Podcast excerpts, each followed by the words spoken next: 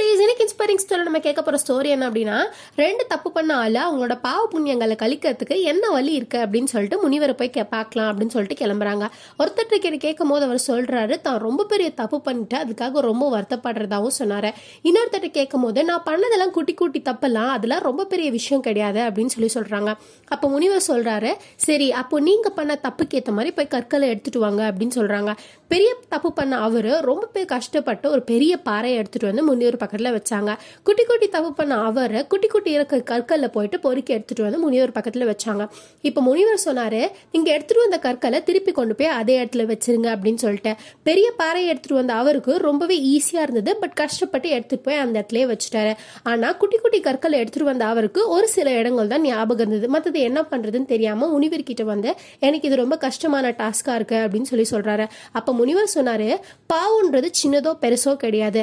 எந்த ஒரு பாவத்துக்கு நீங்க கில்ட்டியாக ஃபீல் பண்றீங்களோ அப்போ அதுக்கான பாவ புண்ணியம் ஆட்டோமேட்டிக்காக வந்துடும் அது உங்கள்கிட்ட இருந்து கழிஞ்சு போயிடும். ஆனா எந்த ஒரு விஷயத்துக்கு நீங்க கில்ட்டியாக ஃபீல் பண்ணாமல் இருக்கீங்க அப்படின்னா அந்த பாவம் உங்களை தொடர்ந்துட்டே தான் வரும் அப்படின்னு சொல்லிட்டேன். இன்னும் இந்த மாதிரி இன்ஸ்பைரிங் ஸ்டோரிஸ் கேட்க மறக்காம சேனலை சப்ஸ்கிரைப் பண்ணுங்க.